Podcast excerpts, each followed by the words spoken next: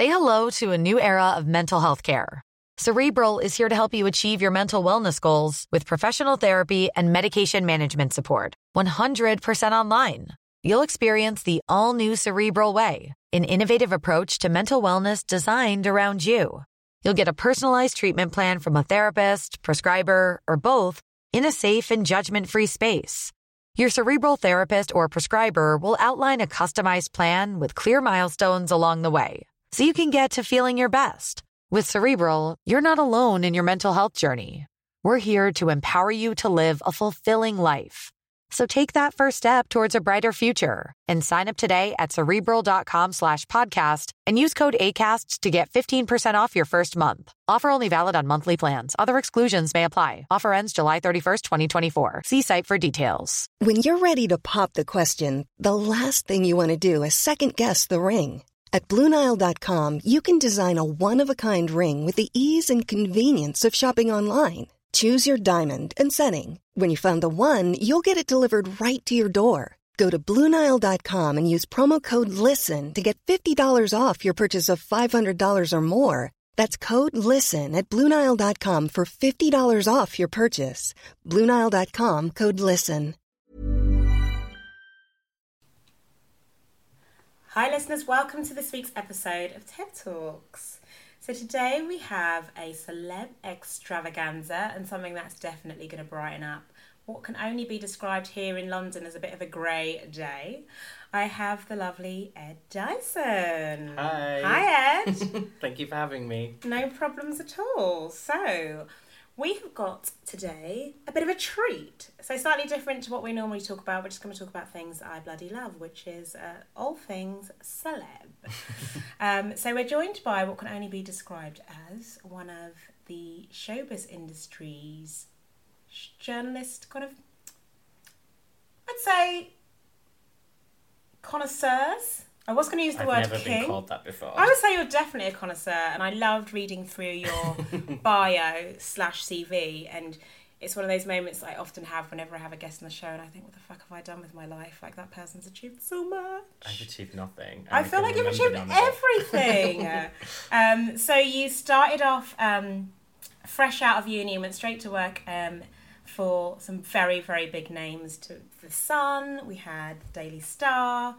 Um, Jumped in at the deep end. you really but, yeah. did. So tell me a bit about it. Tell tell our guests exactly what that was like. Well, it was weird because I moved down to London and I was just um, like a lot of my friends who did the journalism course in Sheffield. We came down with no job, and we um, we had to do like unpaid internships, like a lot of people do in a lot of industries. And so me and my friend Annabelle, who went to uni together, we were sharing a room, uh, like to the point where we divided it with a screen and slept on either side. Had Wow. no money. We're both working unpaid for magazines, and then it was I applied for a job at an agency called Bang Showbiz, and they took me on. Again, the pay wasn't very big, but they sent um, the reporters out to like big events like premieres and album launches, award ceremonies to interview celebrities, and then what the agency would do is take those interviews and place them in the national papers. And it wasn't what I intended to do straight away. I thought it was going to be more of a feature writer, but I found I was quite good at it, and I found myself very starstruck and excited. And like one of my first jobs, I met Sarah Jessica Parker, and I was like, "Oh my god, I can't believe, Dreams. I can't believe she knows I exist." I did for like a second.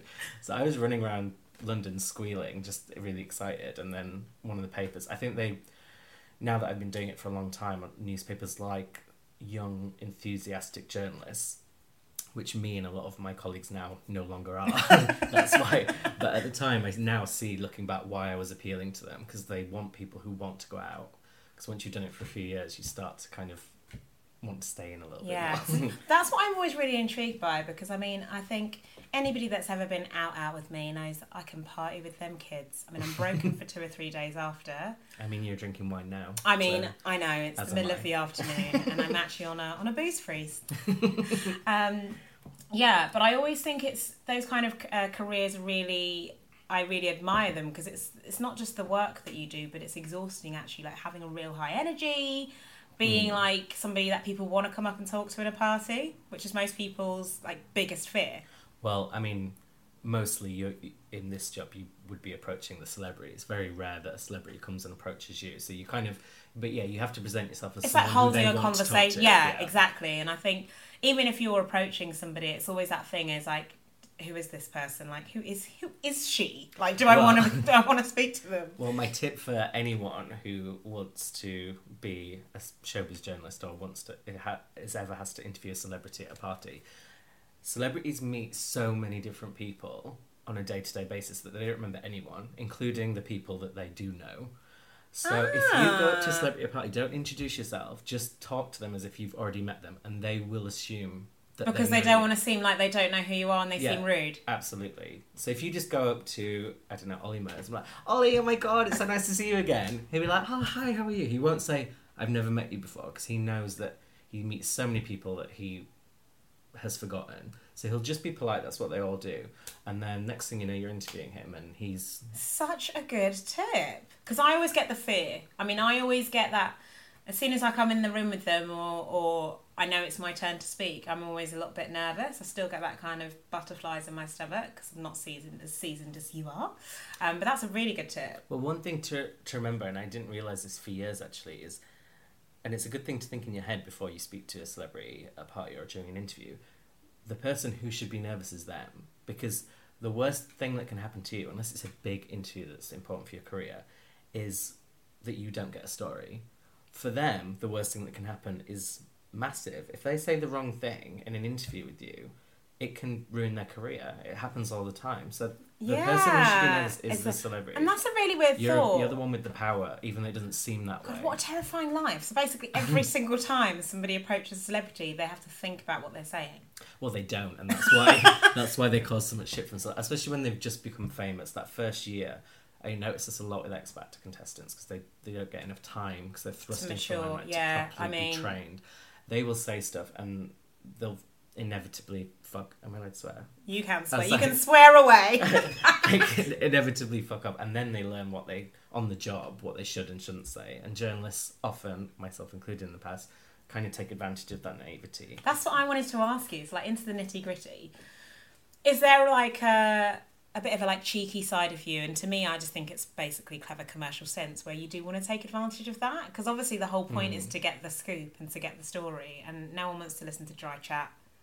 Absolutely, and I think That's what You- Tinder's for, basically. You're so. I think when you, especially when you, I worked at the Sun or the Star, you you're in such a pressure to to um, produce exclusive content and to have those big stories that you get so focused on that you kind of do start to forget that they are people. And now, Really? now I've been doing it longer. I don't do that, and there have been times now in recent years where there's been a story. I'm like, you know what? I don't think you meant to say that. I'm going to let that one go. And and now Because you've got a heart. yeah, but there have been times in the past where I didn't. If they said something, if they slipped up, I thought, right, I know what, I can twist that, I can do this. Um, never anything life destroying, but sometimes, I mean, it's just silly things like you'll just ask them about another celebrity and what their opinion is. Well, like Mariah today. Have you, have you been listening about recently when Mariah Carey apparently was asked, "Do you know J Lo?" and I don't know. she was like, "Yeah." Yeah, that's her like famous phrase. Though. She said it a few times. well, Mariah intends to be shady, but a lot of the time they are speaking about another celebrity, and they won't say anything too bad. But in print, everything looks worse. Yeah, I think that's the thing, and I think even today, where I mean, not very many people, I'd say, read print how we used to. Like I think when we were Mm. younger, when you were definitely starting out in your career, the only way you got your celebrity gossip was through like Heat magazine, Yeah. like reading the three a.m. what I used girls column, yeah, like going to those tabloids where they had the real juiciest celebrity gossip, Mm-hmm. and it became like a real art the way that celebrity journalists interview. And actually, I've got quite a few friends that are celebrity journalists r- randomly. Mm-hmm. Um, I always feel like it's like the art of journalism that is still true journalism Yeah. because you, you you still have to curate your story in the same way and i'm just really fascinated about how you go in and you get the scoop and how you then turn that into whether it's like getting the quotes and sending them on or building mm-hmm. the, the buzz or the, the the scoop basically the big feature that's going to get everyone Yeah. going cray So there's loads of different ways that you can end up breaking a exclusive story. So the the most obvious one is just through an interview. So you interview a celebrity, and then the best line, as they say in the newsroom, or the best quote, um, that's the story. But these days, more increasingly, they are more wary of the media, which we have ourselves to blame for because Yeah. we've kind of, like I said, messed them around enough.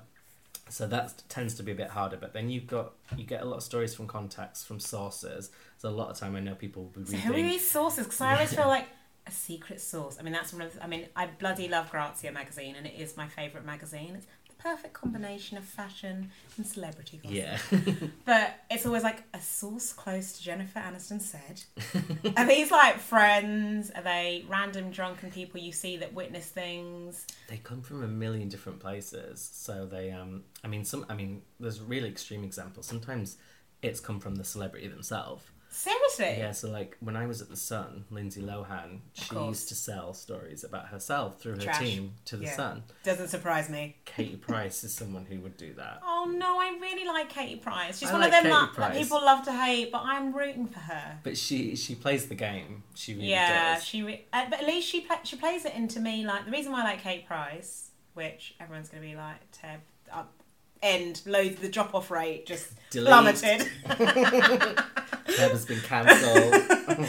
it's like she's like a Kris Jenner to me. Mm. Oh, sorry, what a if she's changing her name? Yeah, she's like she. You can tell she's playing a game. She's not a lot of obvious talent. She obviously has some talent, She and that maybe she's might. very honest. Yeah. which I admire. I like exactly. And she's good to interview. I once had to interview her in bed with her. Stop. So I think it was because she was so lazy. She she tried to make out like it was a fun way to interview. It's like, bitch, you just can't be asked to get up. Let's just be honest. So I walk into a room and take her to the interview. She's in bed. I'm like, are you fucking kidding? So she's like, are you getting in? I was like, oh my god, I'm gonna catch something. so I get into bed with her, and then because she's laying down horizontal and she's got those famously large yeah fun bags, I can't see her face. I'm trying to like lift You're my like head wading through the silicone. exactly. So I can make eye contact. She's like, uh, excuse me, are you looking at my tits? I'm Oh. like, Katie, how can I not? It's either that or I hang my head out the window. So she's she's always interesting. She never gives a boring interview. Do you think she does? Do you think that's part of the act? Do you think she does that like for the drama?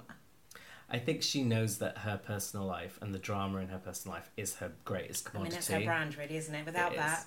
So if she didn't get cheated on two years, she'd probably be more devastated than she is. But she's like, God, that's come so on, sad.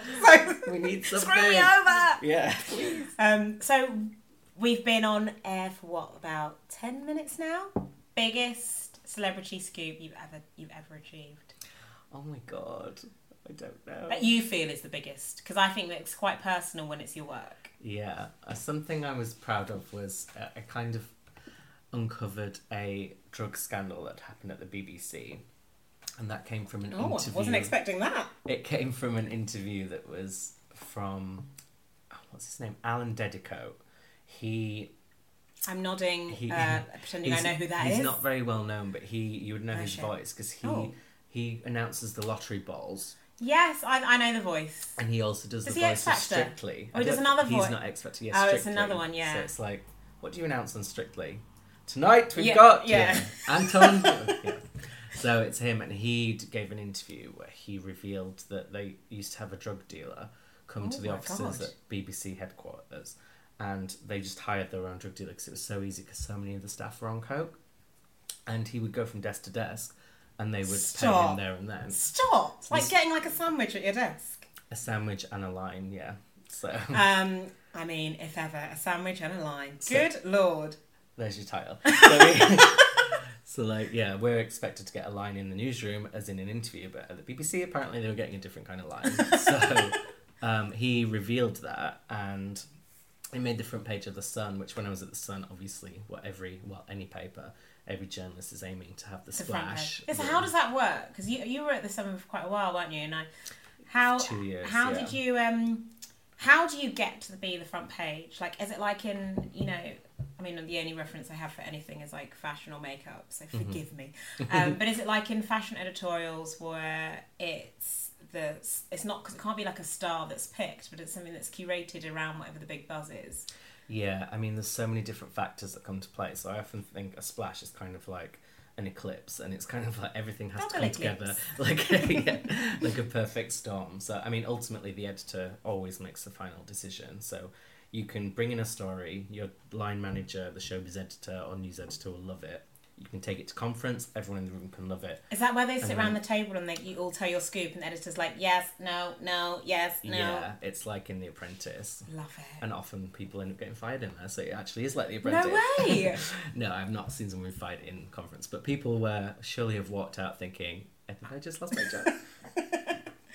That's what I love about. I feel like working in the type of media that you do. There's so much like adrenaline. Mm-hmm. It's so like instant and high impact, and that's why I think it's so like prevalent in today's culture. Because I say the way we accumulate media stories, even for the big broadsheets, for the big bosses, and for Yeah. those that are you know have the monopoly like the BBC, it's very much now about instant like gratification almost. Oh, definitely, yeah. Like when when I first started, there was um, if there was a big story, and it would be perhaps the front page of News of the World when I started, it would kind of people would be satisfied with that one story for weeks. But now with this twenty four seven news agenda and everyone check getting the news online, people want they hear the story like. What is it? David Beckham's had an affair or something. Hypothetical. Allegedly, just to put Hy- hypothetical. This is just an example. This is not fact at all. and then within two hours, people are loving it, but they're like, right, we want to know more. What's the next thing? And you just have to keep feeding this like ravenous appetite of the audience because they, like, one story is just it's well, tomorrow it's yesterday's news. And Yeah. they want another story. So on that, actually, I mean, I can't. I don't think I could interview a journo without asking them about their opinions on fake news. Mm-hmm. Like, how do you feel, especially in the genre of media that you're in, about the whole like fake news phenomenon and people? I mean, I say people, but I feel like species like Donald Trump who perpetuate fake news and personally for me i feel as though they damage what is something that is quite exciting and what was very authentic um, and just make it really trashy and unreliable as a data source. Yeah, I think that um, I think it is good that the media itself is held to accountability because I don't think you can be this system that is criticizing every the government, the public, like any important body in the country, but yourself be immune to um, kind of owning up to responsibility when you make mistakes. And journalists do make mistakes, and they have to apologize for them, and they are expected to be held accountable for that. have you ever had to apologize for anything I have, yeah. it was James Corden. oh god tell me I wrote a sto- when I was the columnist at the Daily Star. I wrote a story about him. i love james I don't like James. I Do you know don't. what? Lots of people don't like James. I mean, I love James because I'm obsessed with um, Gavin and Stacey. Gavin and Stacey. I like Gavin and Stacey, but it was also written by Ruth Jones, and I think I mean, she, I love her, as yeah. Nessa, She is, is what the made star, it. yeah. I always found Smithy very annoying. And then I met him in an awards show, and he was rude, and I'd heard that he'd been rude to a few other journalists. He's very on TV. He's very sycophantic and very like, Yeah. oh my god, Gary Barlow, I love you so much, and like seems like But everyone's he's best basically friend. an arsehole in real life. But he's, I mean, he's been rude to journalists, but then I don't necessarily think that means you're an asshole. I can see why people are, but I logged it away, and then there was a story about him which was true. In fact, I shouldn't even repeat it because this is why I had to apologise. Okay, don't don't. We don't need to go into detail. there was a story and it was true, and he complained about it. And the thing is, as a journalist, when someone complains, it doesn't really matter if it's true or not. You have to have proof, and often, um, it's very hard to prove things if they're not on tape, even Yeah, if they did yeah. happen. And this story wasn't, so we had to print our first apology to do with that. Wow, was is that really hard? In a I can't say sorry. I'm notoriously bad at it, so I couldn't have a job where I had to actually publicly say sorry. Well, I don't have to publicly say it. It's not like I'm stood in front of an audience, but they but they they print it in the paper. And as far as the editor's concerned, having to print an apology is the last thing they ever want to do. So if you're the journalist Oh, responsible really? for them having to print an apology, It's like such a fun thing to read, though. I love reading them because Yeah. I'm like, it wasn't me. But when it's me, I'm like, oh shit. Have you ever had to um, interview him since? I haven't seen him since. No. Ah. Um, I mean, he's in the states now, isn't he? he is, and he's now doing he's in really hot well. water over this Harvey Weinstein. thing. Yeah, there's been a lot about that actually. Over, I was listening to um, the High Low Show, which is a great podcast, um, and they did a big thing about that in their their most recent episode. And I, I mean, I, I hate talking about conversations that are on other podcasts, but it's hard not to when you're a podcast because you just spend your whole life listening to other podcasts. Yeah.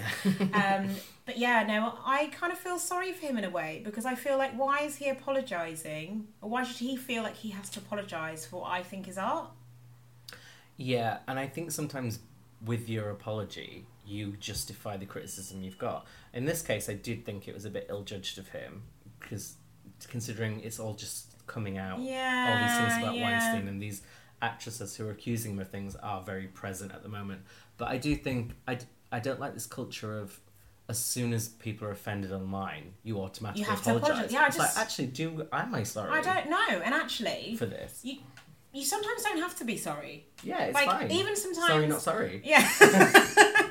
And I think as long as you're not physically hurting anybody, and I mean, I'll, I'll take that a little bit more because I do think emotional hurt is, is also very, very um, painful and should be held accountable to apologies at times. But I think in like the media, I don't mean sort of journalist media, I mean more like film, TV, Yeah. music. I feel like we almost dim down anybody's like artistic license and creative Oh, integrity yeah. by having to be so PC. And I'm really scared for what our entertainment is going to be in 10, 15 years' time if this is this is the culture that we're going to have to live in. I mean, if you have to apologise for every F word and I mean, you do, I agree. You should have to apologise for the c word always, but you know, I haven't said that yet. yeah. give him time. He's still only halfway through his glass of Well, if wine. I didn't say it about James Corden, I probably won't. but it's not going to come out. um, but yeah, I just feel like if you, especially as a comedian, that's your craft to make people laugh, Absolutely, I and think, people yeah. do laugh at sad shit. I mean, that's where humour comes from. It Comes exactly. from. You're trying to bring some kind of joy in something that's really bleak and is sometimes awful and devastating, and it may not be to everyone's taste. But you know what? That's what I think about a lot of people that walk past me every day in the streets. And do you call abuse at there? No, I just let it go. But it's true because it's not. It's not even just the entertainment. I think you close down the conversation. because Exactly. People are too afraid. They think, oh, "I'm quite curious about trans, for example. Yeah. I want to know more about it, but if I ask, I know I'll use the wrong wording and I'll be shot down. Oh so people God, just don't talk about it, and they're not learning. And I can't. I mean, I think you've completely hit the nail on the head, Mm-hmm. especially when it comes to why we have conversations. Yeah. I think that conversations are completely. They're not even diluted anymore. They're completely censored. absolutely, And yeah. I always find, often when I have guests on the show, um, you know, I always encourage people to speak as freely and openly as possible. And a lot of the times, I'll do a recording with someone and it just won't go out because you haven't been open enough. And Mm-hmm. I think as long as you come from a good place and you're not being completely crass and, you know, offensive, which thankfully in my life I don't think I know any people like that. Um, But people get on on Twitter and they just love. It's like mob mentality. It's Yeah. like in the olden days when everyone had pitchforks and like, flames. But this is on Twitter. They love to destroy someone over a comment. It's like you have to give people the chance to learn. Like fair enough, say, oh, I think that this wasn't the right thing to say. Express your opinion, and maybe they'll be like, oh, actually, I see your point. But by just throwing shame and venom at them, I don't think that solves the problem. No, I don't even think it's throwing. It's almost like throwing just sh- throwing hatred at Yeah. that problem, which is almost just as bad as. And then you're a hypocrite. Exactly. Yeah. Um, so back to the scoop. Tell Hmm. me. Um, so other than uh, our my my good friend James Corden, who Uh, I've, I've still got to say I do I do love a bit of G GC, yeah. uh, JC even. No, that's G- Gemma GC. Have you ever interviewed Gemma Collins? I have, and Oh, she's hilarious. So much love for She's her. exactly the same. I think a bit of like Marmite. I think everyone I love is a little bit Marmite. She is a character, and she's actually probably the only one in Towie I can bear because I, I was around when they all started getting famous, and it's funny to watch people, and they get a bit of fame and they become so intoxicated. And I remember there was this instance where we'd been making at the Daily Star, we'd been making these people famous by writing about them. Yeah. we were the reason. So they you were to blame for the success of all of the Well- beautifully tanned and perfectly make-upped I- Towie I'm stars. not taking the responsibility for all of it, but yeah, collectively we did that, and then we'd been interviewing him for months, and then I went up to Joey Essex at a party, and I said, "Oh, Joey, you've got five minutes," because he was quite newsworthy. He was like, "You'll have to speak to my agent. You're gonna have to pay for this interview." I was like, Sorry, "Excuse me." so I had my own column at the time. So the next day, I wrote the story just that oh Joey Essex is too big for his boots now. He thinks that he's this big star. He thinks he can charge for interviews at parties. So I tore him to shreds. I saw him the next week at the I think it was the NTAs or the TV BAFTAs. He came up to me like, "Why did you write that about me, man? I don't understand." I was like, "And now you know." and now these same Towie people, Joey included, uh, will be the people at a party who are desperate for people to talk to them. Like you're oh, only hot so for so funny, long, isn't it? And now, and now there's many journalists who they try and talk to, be like, "No, the editor's not interested in you." And I think as well because they are so like, is it what's the what's the expression? Penny to a dozen. Is that what it is? I'm Ten a penny, yeah. ten. Forgive me, my colloquialisms. Ten a penny. They are so ten a penny, which is such an awful thing to say about human beings. But I mean, I mean more the, you know, that kind of culture breed of celebrity. Mm. I guess what used to we used to call them what Z list Z list celebrities or They reality. TV stars. they still are. Because then something like Love Island comes along and Oh, they're not I mean, but I did. I did love. This is the thing. I, I mean, to be fair, of all of my reality TV fixes that I do get, Love Island was by far the best I've ever encountered. Stop it! Never. And you call yourself a celeb I'm journalist? quite proud of that actually. No, but I was living in New York this year for three months, and that was when it Ah. all happened. And I've never, in all my years, missed a big cultural moment in this country. But that one completely passed me by. So I came back, and people talk about Kem. I'm like, Who is he? Who are you is talking about like chem sex? I don't understand what's going on. and then, but it's this man. Man is a man. Yeah, Kem, yeah. I still don't know who he is, and people are obsessed. I but mean- it went straight over my head. I feel like you have missed out. I'm not going to lie to you, but I But I think could you only missed out this now. summer. No, Yeah. like, and, and I'd never watched Love Island before, and I don't think I ever will, to be honest. Oh, do you think I watched the first season like a long time ago? Do you remember when it was No, see, I had Paul Danan first and Jayne Middlemiss one? So this was a long time ago. I remember Paul Danan. Is- Yeah, I think he was on this one as well. Oh, maybe in Celebrity Big Brother. He was thinking of Celebrity Big Brother. No, he was in Love Island. I mean, Ah. he's done the rounds. This is basically. Because I didn't really even know what it was. Because I'm just. I like reality TV, but I don't like those type of shows where it's a game show and it's just basically skinny tanned people. No, you want some variety. That's So why I I used to like- love Big Brother. They yeah, like, loads the of original people. Big Brother, and Oh, this God, basically so this good. year's Love Island, I think, was like those first two uh, series of Big Brother. Okay, you It was me raw. it was, and I feel like whoever produces the show, great job. Say hello to a new era of mental health care. Cerebral is here to help you achieve your mental wellness goals with professional therapy and medication management support. 100% online. You'll experience the all new Cerebral Way, an innovative approach to mental wellness designed around you. You'll get a personalized treatment plan from a therapist, prescriber, or both in a safe and judgment free space. Your cerebral therapist or prescriber will outline a customized plan with clear milestones along the way so you can get to feeling your best. With Cerebral, you're not alone in your mental health journey. We're here to empower you to live a fulfilling life. So take that first step towards a brighter future and sign up today at cerebral.com slash podcast and use code ACAST to get 15% off your first month. Offer only valid on monthly plans. Other exclusions may apply. Offer ends July 31st, 2024. See site for details.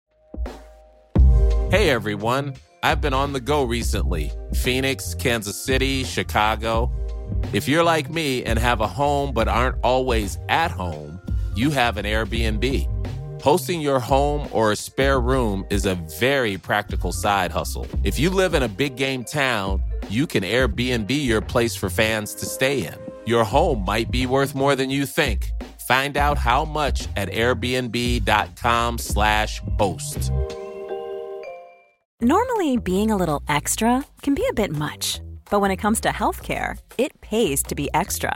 And United Healthcare makes it easy with Health Protector Guard fixed indemnity insurance plans. Underwritten by Golden Rule Insurance Company, they supplement your primary plan, helping you manage out of pocket costs without the usual requirements and restrictions like deductibles and enrollment periods. So when it comes to covering your medical bills, you can feel good about being a little extra. Visit uh1.com to find the Health Protector Guard plan for you.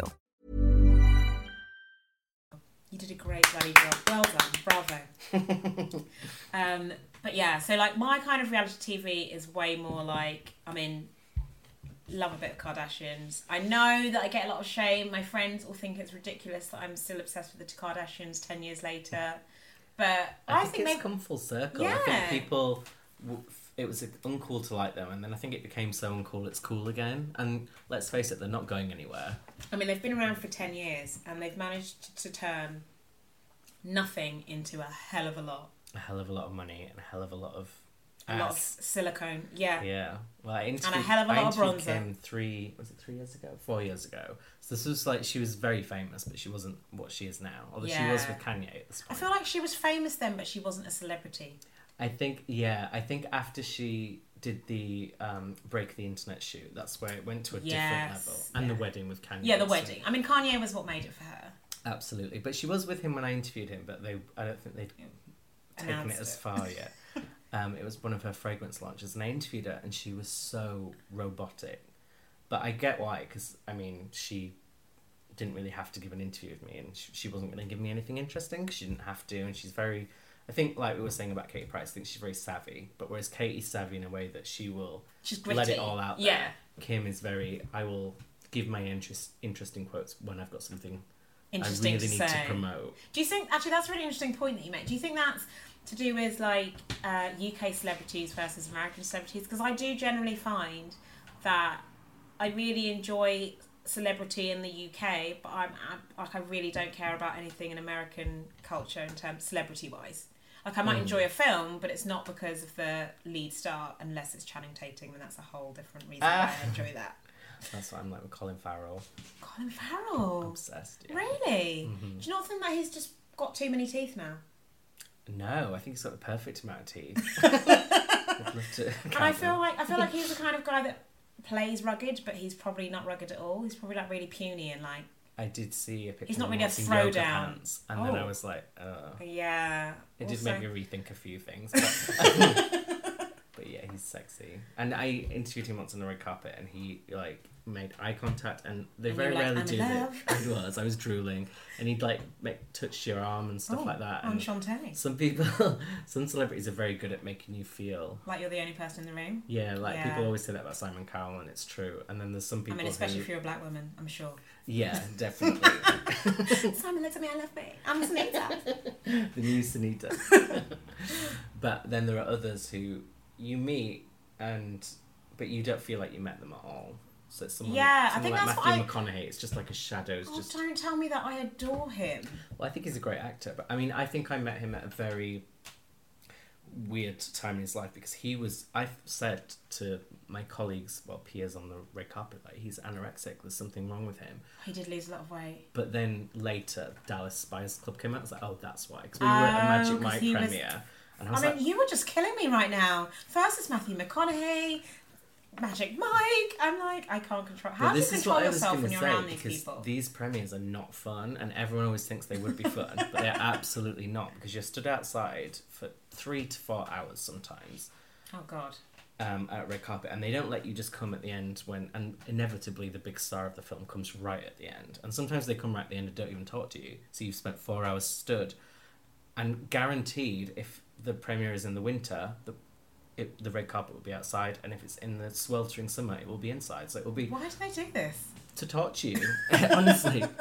And then the celebrity will come up and like Angelina Jolie will be like, "Oh my god, it's so cold." You're like, "Yeah, I know. I've been here for four fucking hours. You've just walked out of a limo and you're walking in to watch your probably shit film." So you get you get very annoyed and you stood there, and then occasionally you interview someone else who's coming up. But the red carpet is kind of, and it sounds really ungrateful and shitty, but it is a horrible place to work. Most that's so funny because you, all, as a like consumer of this juice, um, you always feel like the red carpet is where the glamour is, and I, I know we've got a friend in common, and she's. I feel like she's always doing red carpets, and I'm always like, oh, back home to my spreadsheet, Oh, well, my bottle of cheap Pinot. it's not fun. It really is. There are loads of things that are fun, so I'm not ungrateful. Like I love when there's a um, like a press night for a West End show or something. That's Oh, yeah. I love that, and I love just like a really cool award show where all the stars are out and you can kind of you're mingling with them over dinner.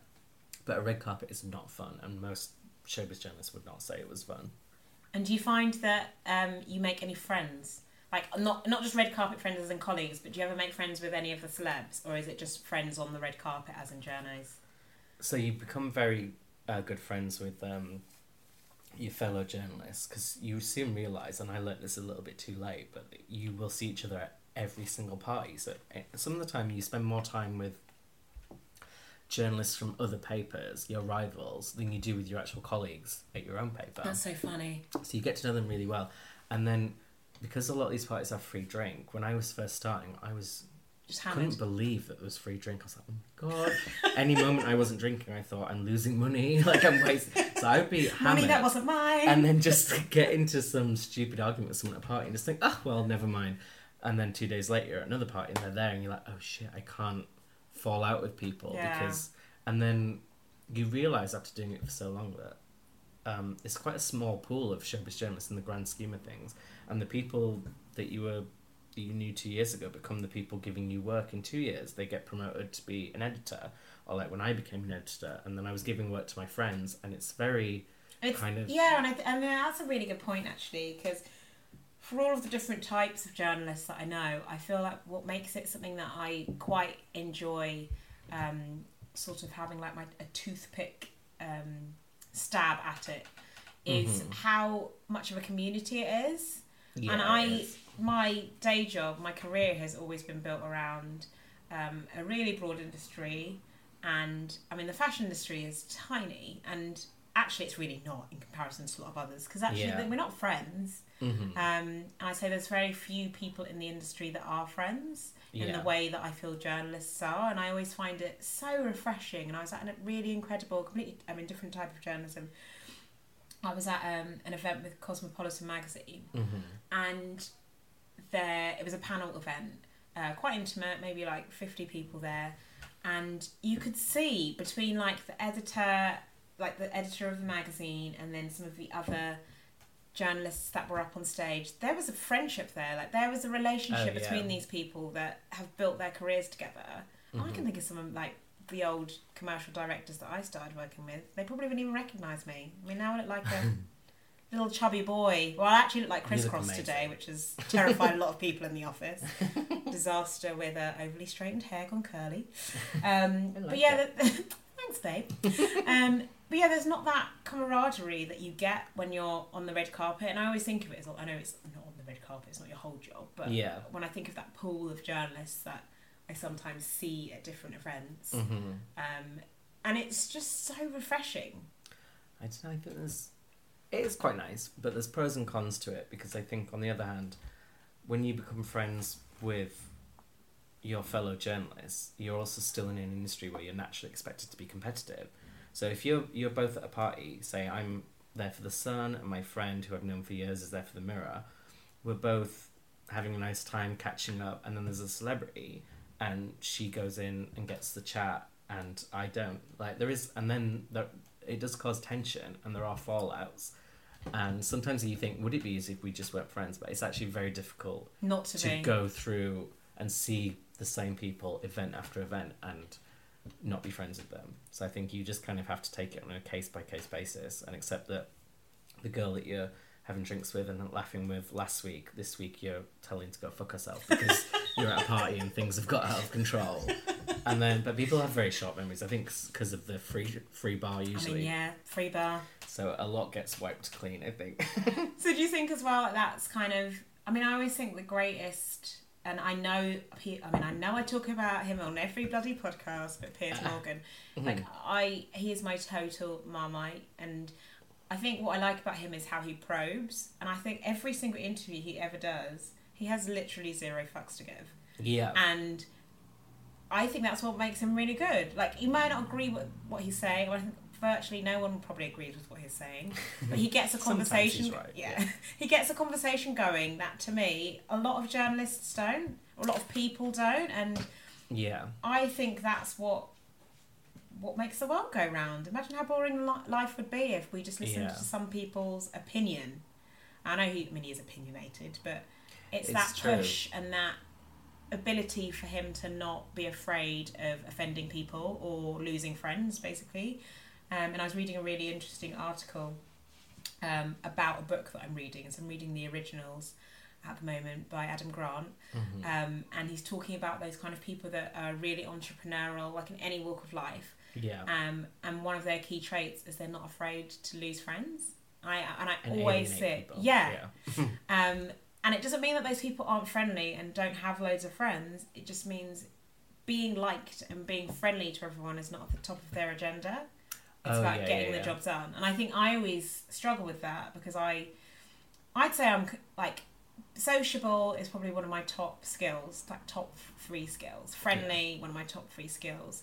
Um, but I always say I'm not nice. I mean, you're never going to. you are. Thanks, babe. but I mean, I feel like I'm just. I hope I'm being genuine a lot of the time, and I think that it's really. It must be really hard for a journalist who is trying to build that relationship with effectively a stranger, but then also build that relationship all the time with their effective, like I guess it's competition, but colleagues in a way.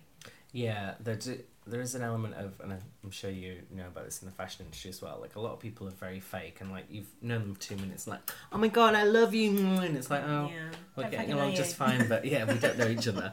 So I um, I'm definitely not like that. I'm friendly to people when I meet Yeah, them. no, I think that's like why you stand out. But I don't, I, I don't like that. And then I think when I do like someone and get on with them, it means more. Whereas if I'm just going around telling everyone I love them, then it's like, how do you know what my real feelings are, Yeah. or whether we actually have made a connection, or whether I'm just. And there's a lot of that. There's people I've known for years in showbiz journalism who you're at a party with them and they're just constantly looking over their shoulder for the next person and like Oh, see who's better. And it's very like yeah, there's an element of kind of nauseating Yeah. falseness to it all. Cringiness. Yeah, but then there's also if you're quite direct and like you say about Piers Morgan, who very much doesn't seem to give a shit what people think. That is also something a lot of people have respect for, because you can't really be a journalist going around interviewing celebrities, being like, oh god, they're not saying anything interesting. They're just saying, oh, never say never, and giving no non-answers. When you yourself are not being opinionated Yeah. and being quite boring yourself. I think yeah, ask the tough questions, ask curveball questions. You don't have to follow a script. I've seen so many times on red carpets where it's usually a young female journalist who be like, "Oh, what are you wearing?" It's like no one Yeah, cares. I mean, as you can tell, I'm not good with a script. I've asked none of the fucking questions I had listed today.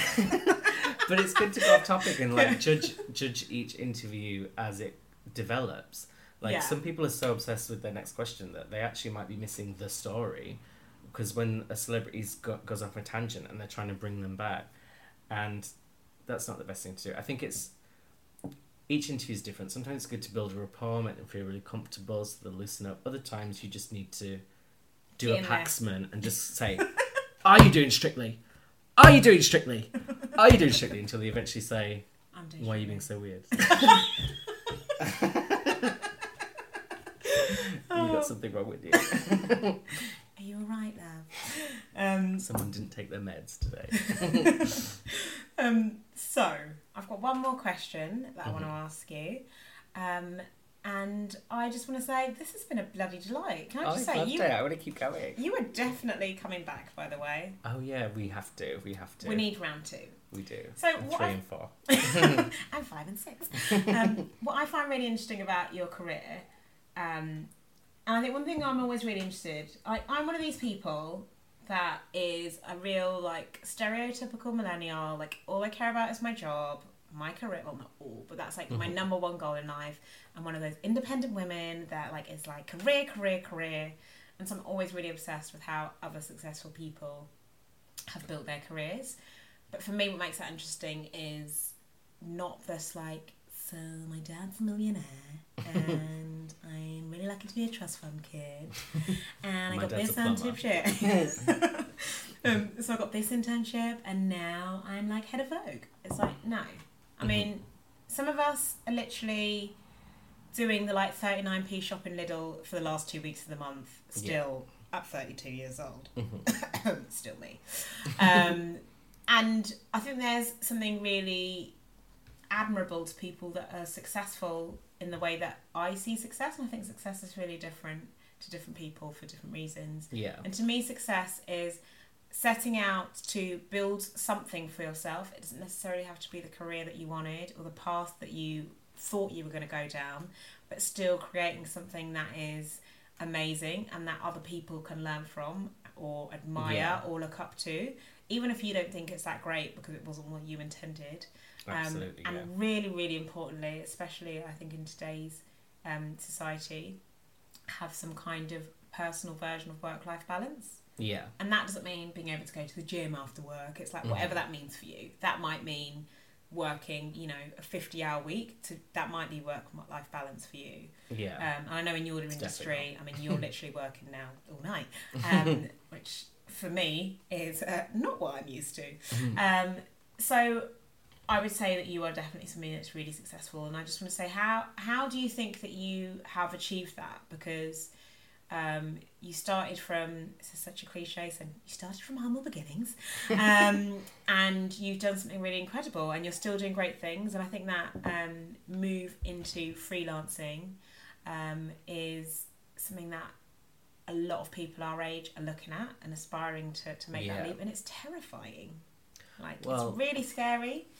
It is, but I think going off what you were saying before, you said you're a typical millennium, and I don't think you are. And I think you're a really good example of like you wanted to do a podcast, so you did it. And I think a, an issue that I think a lot of some people in our generation have, and younger especially, is I want a podcast. Like, why is no one offering me one? Why is I've been I'm walking around being fabulous. Why is no one giving me one? It's like in today's day and age, I think you do just have to, if you want something, you have to seize it yourself. And you've done this all by yourself. And there's always, um, and it's very gratifying and it's very inspiring. And I think that's the thing. And I'm quite old school because when I came down to London first, and still now, because I've written a novel and I want to get it published, I'm not. Let's let's make this happen, people. I'm not expecting anyone to be offering me any book deals, but I've been to parties specifically to target one person, and I walk up to them and meet them and give them your business card. And I think if you're doing anything that's media related, you cannot underestimate the power of face to face. Like you can send as many emails perfectly worded Yeah. covering letters as you want, but if you need to get FaceTime with someone, and if you really, and you can make it happen, like. And I just always think do things that are really embarrassing and mortifying, like I mean, if the story of my life. if you want to stand outside someone's office and wait for them and ha- hand them a handwritten CV, then do it. Like sh- show that you are willing to be completely mortifying but dedicated. And yeah, when I came down to London originally, I just kind of wasn't sat around waiting for job applications to come up. I just thought, right, how watch what people were doing and how can I be like them? How can I make it happen for me? And I think if you have that attitude, eventually it will happen. Do you know that's actually really sound advice, and it's annoyingly the kind of thing that my mum would say to me. Thanks, Ed. Um, But but it it's- worked because you are doing it. but it, I think the I think the, the good learning from that is actually we always say that like oh things are different, things are so much harder now. You Yeah. don't just get given stuff nowadays. You didn't get given stuff, you know, 10, 20, 30 years ago. People Yeah. were just like it more social and that doesn't mean online Instagram. Bloody love Instagram, but it's Mm-hmm. maybe not always gonna give you the job that you want or the satisfaction that you need. It's more about like getting out and meeting people. I mean, and I still totally cringe when I have to go and introduce myself to somebody for the first time. Even if I know that they might know who I am, I'm always really freaked out. So that was bloody brilliant advice. Well, and I'm you going to don't keep give doing off that. that. vibe. You give off a very confident vibe, and that is an, another good tip. I think is just fake it till you I make mean, it, isn't it? Absolutely. Just project And if you can't fake it on your own, it's called one glass of Merlot, and then you fake it till you make it. fake it on your own sounds like a bit weird. Well, that's a whole other podcast. That is? That one's coming X-rated. soon. oh, I even mean it like that. Right, Ed. On that that, note, thanks so thanks so much for joining me Oh, today. thank you so much for having me. It's been you will amazing. For sure, be back. I definitely will. I can't Thanks. wait already. And if you've enjoyed what you listened to today or any other of my podcasts, you can find me on acast.com. Um, I'm available on iTunes and on Android or wherever it is that you listen to your podcasts. And if you'd like to join the conversation, you can tweet me at Teb Moema. That's T E B, as in T for Tango, E for Echo, B for Bravo. Yes, I do have to spell my name out like that. Moema, which is M O E M A. Or you can find me on Instagram at Teb1. Thanks so much, guys. Bye. Bye.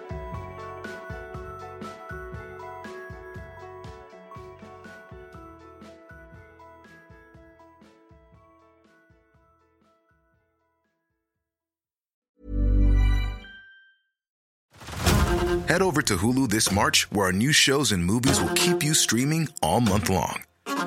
Catch the acclaimed movie All of Us Strangers, starring Paul Mescal and Andrew Scott. Stream the new Hulu original limited series We Were the Lucky Ones with Joey King and Logan Lerman.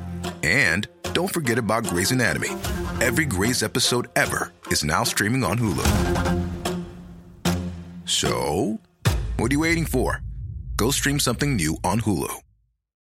Swimsuit? Check. Sunscreen? Check. Phone charger? Check. Don't forget to pack the 5 Hour Energy. It fits great in a pocket or carry on, and the alert feeling will help you arrive ready for anything. Now get 20% off when you use code 5HE Travel at 5hourenergy.com. Expires April 30th. One time use only, not valid with other discounts. Remember, visit 5hourenergy.com and use code 5HE Travel to save 20%.